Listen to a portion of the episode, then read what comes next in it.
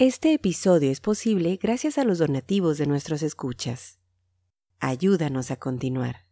Gracias. Esto es el podcast de historiografía mexicana. Un espacio para la lectura en voz alta, para los libros de historia de México. Conduce Pedro César Beas.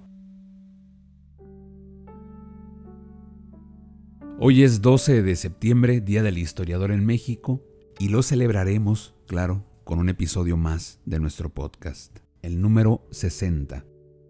Desde aquí, nuestra felicitación a quienes han hecho y hacen de la historia una hermosa disciplina. Gracias a su incansable estudio e investigación sobre nuestro pasado, los historiadores dan sentido a nuestro presente. La fecha del festejo corresponde a la fundación de la Academia Mexicana de la Historia, que inició operaciones un 12 de septiembre de 1919. Su primer director fue Luis González Obregón, así que, para festejar este día, este episodio, la lectura en voz alta, será de un texto de don Luis González, publicado en el libro Los precursores de la independencia mexicana en el siglo XVI. ¿Qué argumentaba el primer director de la Academia Mexicana de la Historia. En toda empresa, por pequeña que sea, afirmaba Luis González Obregón, las discordias aparecen a la hora de repartir las utilidades.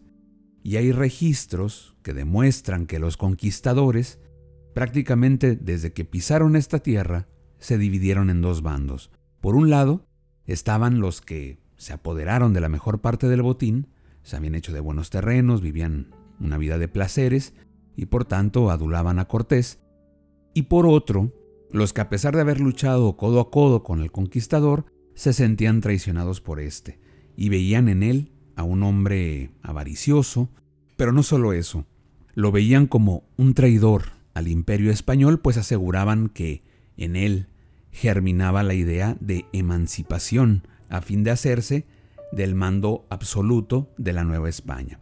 Es decir, el anhelo de independencia es consustancial a todo grupo humano y, desde luego, los conquistadores de suelo azteca no fueron la excepción. Interesante texto de Luis González que servirá de pretexto para festejar un año más el Día del Historiador en México. Sean bienvenidos al podcast de Historiografía Mexicana Luis González Obregón.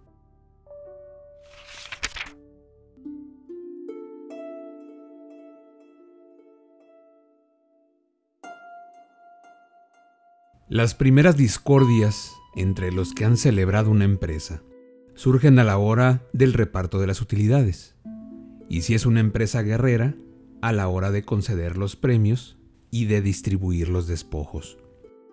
Tal sucedió con el puñado de audaces aventureros que, capitaneados por Hernán Cortés, llevaron a cabo la conquista de México.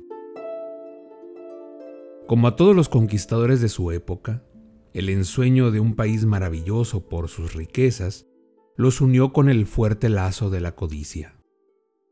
Pusiéronse a las órdenes de su jefe con el entusiasmo propio de toda obra que se inicia. Los que poseían fortuna con sus dineros, los caballeros con sus cabalgaduras, los peones con sus armas, los marinos con sus naves, los desheredados con su voluntad. El capitán gastó y se adeudó para acopiar elementos, artillería, caballos y víveres. Capituló condiciones con Diego Velázquez.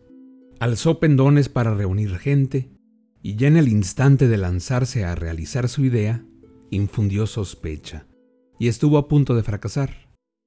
Pero atrevido, hábil, activo, no se intimidó ante nada. Se rebeló contra el representante legítimo del rey, y a reserva de legalizar el acto, con sus naves bien provistas y sus colegas bien halagados, surcó los mares siguiendo las rutas indicadas por Fernández de Córdoba y Juan de Grijalva. Cortés desembarcó en Veracruz fundó la primera ciudad en la Nueva España, eligió ayuntamiento y revestido con la autoridad que sus soldados le dieron, no sin castigar a los descontentos y de hundir sus naves para cortar la retirada a los opositores, informado de la grandeza de la tierra y aliado con las tribus traidoras a su raza, caminó con los suyos hacia la capital, donde residía el poderoso y supersticioso señor de los aztecas, Moctezuma. Cortés y los suyos lucharon sin tregua, vencieron toda clase de obstáculos, acciones grandes y mezquinas, actos de arrojo propios de los que están decididos a perder hasta lo que es más caro, la vida. Engaños y perfidias, nueva desobediencia a la autoridad real representada en el ejército de Narváez, hambres y pestes, peleas sin cuartel, un sitio heroico para los defensores y pletórico de risueñas esperanzas para los que atacaban. Tal fue el resumen de aquella empresa. Pero los que hasta entonces, salvo ligeras diferencias, habían obedecido a su jefe sin oposición alguna, los que, secundando sus miras, habían sacrificado su corto capital, su tranquilidad campesina, sus indios vejados allá en las islas, sus familias abandonadas en el terruño, solo incitados por el afán de aventuras, por implantar una religión que no se compadecía con sus sentimientos brutales y crueles, y sobre todo por la insaciable sed de riquezas. A los pocos días después de la victoria, murmuraban de su jefe. Le acusaban de haber repartido el botín sin equidad, de haberse reservado para sí y para sus predilectos capitanes y criados todo el oro recogido. Todavía más tarde, el disgusto tomó mayores creces. La repartición de solares en la Nueva México que se levantaba dentro de los escombros de la antigua, la distribución de heredades, granjas y huertas en los campos circunvecinos, los indios encomendados para las faenas agrícolas o para la explotación de los minerales, fueron engendrando rebeldes numerosos en contra de Cortés. En vano, este se afanaba de complacerlos, pero tan avaro y codicioso como los suyos, juzgaba, y con razón, que la mayor parte de las ganancias correspondían de preferencia a él como jefe y colaborador principal de la parte material de la empresa. Mas entre el vulgo de los soldados todos se creían acreedores a las primeras recompensas. Todos hemos dejado nuestra tierra, decían, nuestros deudos, nuestros saberes. Todos hemos combatido sin comer, beber ni dormir muchas veces. Todos hemos estado en peligro de morir bajo el golpe de las macanas de los indios, con las piedras de sus ondas, por las puntas de sus flechas, tendidos e indefensos en las piedras de los sacrificios, devorados nuestros cuerpos por abominables sacerdotes y sectarios. Nuestro capitán, agregaban, ha sido ingrato con nosotros. Se ha apoderado de los grandes palacios, de las mejores tierras, de los pueblos más ricos en tributos. Tesoros cuantiosos oculta en sus casas. Indios innumerables vienen a ofrecerle espléndidos presentes y doblegados materialmente bajo el peso del oro que recogen de su orden. Construye fortalezas con torres y almenadas. Tiene muchos servidores y criados peñoles pintorescos en que se recrea con sus amigos, campos sin límites en que pastan sus ganados, molinos para pulverizar sus trigos, indios sin cuento que le sirven y tributan como a rey y señor absoluto de la tierra que juntos hemos conquistado.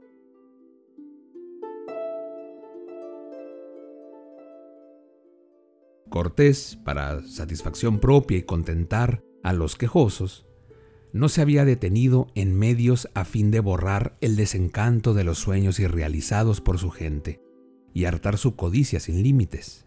Muchos eran tan avaros que, como decía el mismo Cortés, solo Dios bastaba para contentar a todos. Otros habían perdido la parte que les tocó en el reparto del botín, bebiendo, jugando y entregándose a toda especie de placeres. Para juntar el oro, hasta se había atormentado a los vecinos, no solo con las brasas ardientes en las hogueras de los suplicios, sino también con el tormento moral de que presenciasen escenas bárbaras. La mayoría de los cronistas refieren a que Cuauhtémoc y otros indios mártires se les puso fuego lento en pies y manos para que revelasen tesoros ocultos, tal vez imaginados en la fantástica avaricia de los conquistadores. Pero ningún historiador ha consignado en sus páginas un hecho olvidado, perdido entre las fastidiosas diligencias de un proceso debidamente comprobado por las declaraciones de tres testigos, y que viene a demostrarnos que Cuauhtémoc sabía sufrir impasible y estoico los dolores de los tormentos, pero que era sensible a los ajenos sufrimientos, y se indignaba hasta la desesperación ante las crueldades de vencedores inhumanos. El quinto testigo que declaró en la residencia de Cortés, llamado Antonio Serrano de Cardona, aseguró que don Hernando asó un indio de esta ciudad para que le dijese del tesoro de Cuauhtémoc. Confirmando y ampliando los detalles de tan horrible espectáculo, Francisco de Zamora, otro testigo, afirmó bajo juramento que un indio había dicho que sabía dónde estaba un ídolo que habían sacado de un templo con el oro del tesoro de Cuauhtémoc, el cual estaba en la casa de dicho Cuauhtémoc, en esta Ciudad de México. Vino a ella y excavaron en ciertas partes, y no lo hallaron, por cuya causa Cortés mandó hacer fuego, y ataron al indio en un palo de pies y manos. Atado así, aplicaron el fuego, como quien asa un lechón, y le tuvieron tanto en el fuego hasta que el indio quería expirar, y estando así, Cortés le mandó echar en la laguna donde murió el indio.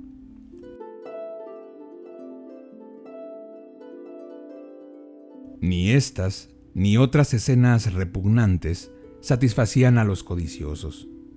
Se violaban sepulcros de los antiguos señores indígenas.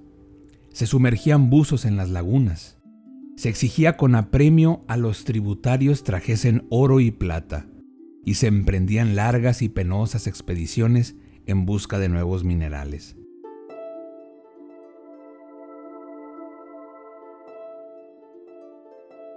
Uno de los más quejosos en el reparto del botín fue el conquistador Luis de Cárdenas, quien dirigió dos cartas al emperador, acusando terriblemente a Cortés.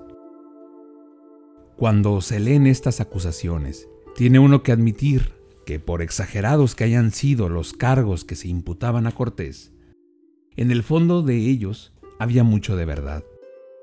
No obstante, la imaginación calenturienta de los avaros castellanos rayaba en el delirio.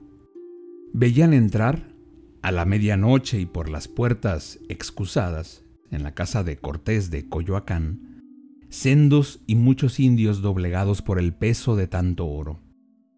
Escribían de continuo España sobre las fabulosas riquezas del conquistador, y llegaban a decirle al rey que poseía tanta plata y oro como hierro hay en Vizcaya.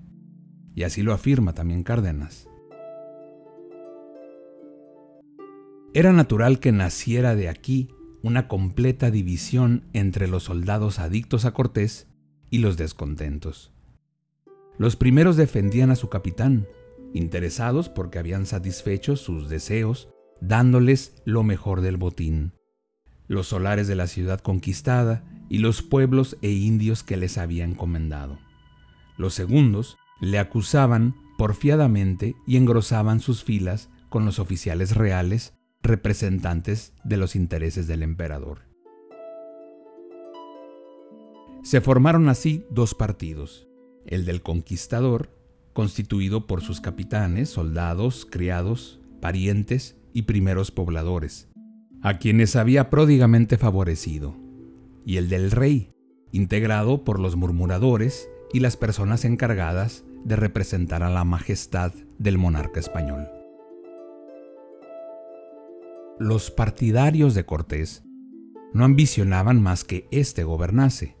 Nada debían a su rey, su capitán y ellos, con propios recursos y afrontando toda clase de penalidades y peligros, habíanse adueñado de la tierra.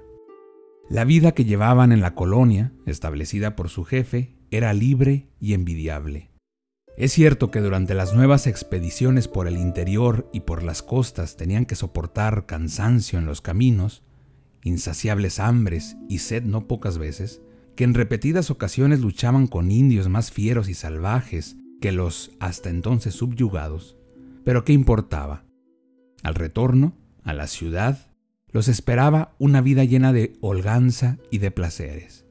Palacios almenados y de altas torres a los capitanes, grandes casas con extensos patios y huertas hermosas y productivas a los soldados. Beberían, jugarían, pasaríanse días enteros en banquetes al lado de mujeres castellanas que habían llegado de sus tierras o con bellas indias de los pueblos que tenían encomendados. Nada les faltaría.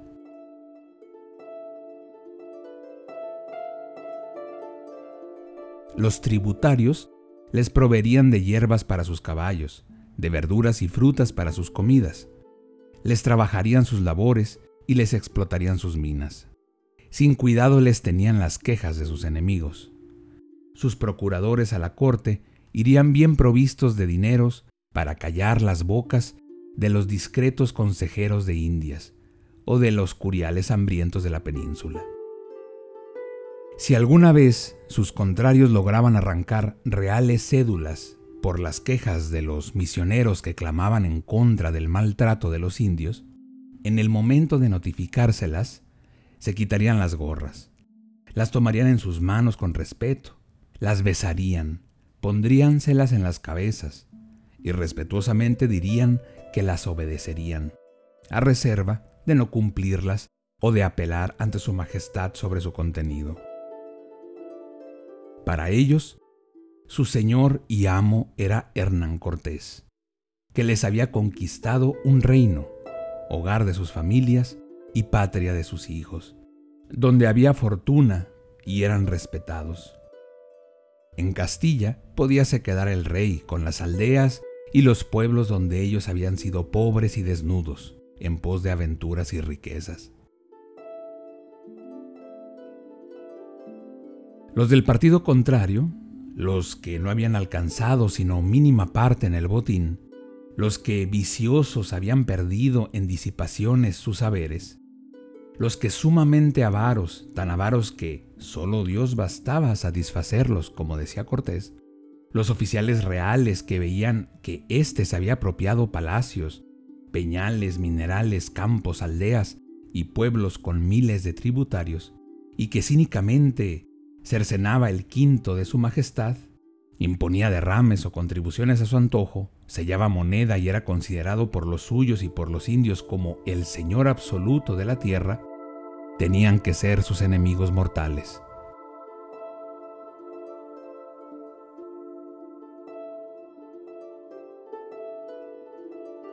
Y aquí, que sin pensarlo, sin preverlo, sin darse cuenta de ello, los adictos al rey con su porfiada oposición a los que habían conquistado la Nueva España, con sus repetidas quejas escritas o de palabra dirigidas al monarca, hicieron nacer en él la desconfianza para con los conquistadores, principalmente hacia sus jefes, y estos comenzaron a quejarse del peso de la autoridad real, a censurar sus disposiciones, a acostumbrarse a no obedecerlas, a echarle en rostro su ingratitud, pues según su criterio, el soberano tenía grandes deudas contraídas con ellos, porque le habían conquistado desconocidos reinos que unidos a los suyos le hacían poderoso, rico y envidiado del mundo entero.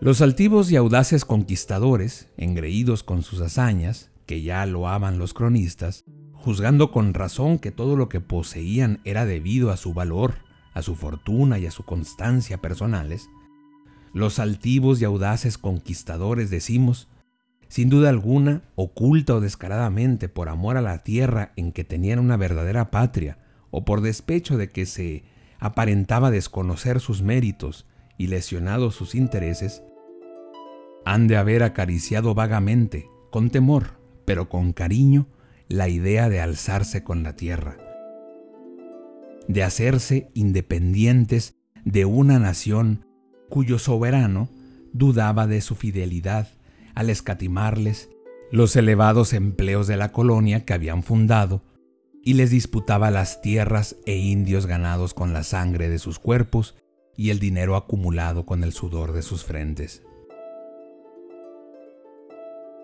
Pero aunque la idea de emancipación estaba sin duda más arraigada en el ánimo de los soldados conquistadores, todas las sospechas recayeron sobre Cortés personalmente, y todas las acusaciones eran dirigidas contra él, suponiendo, no sin fundamento, que como jefe y capitán había sugerido a sus partidarios y subordinados tal idea, a fin de satisfacer sus ambiciones de riquezas y de mando absoluto en la Nueva España.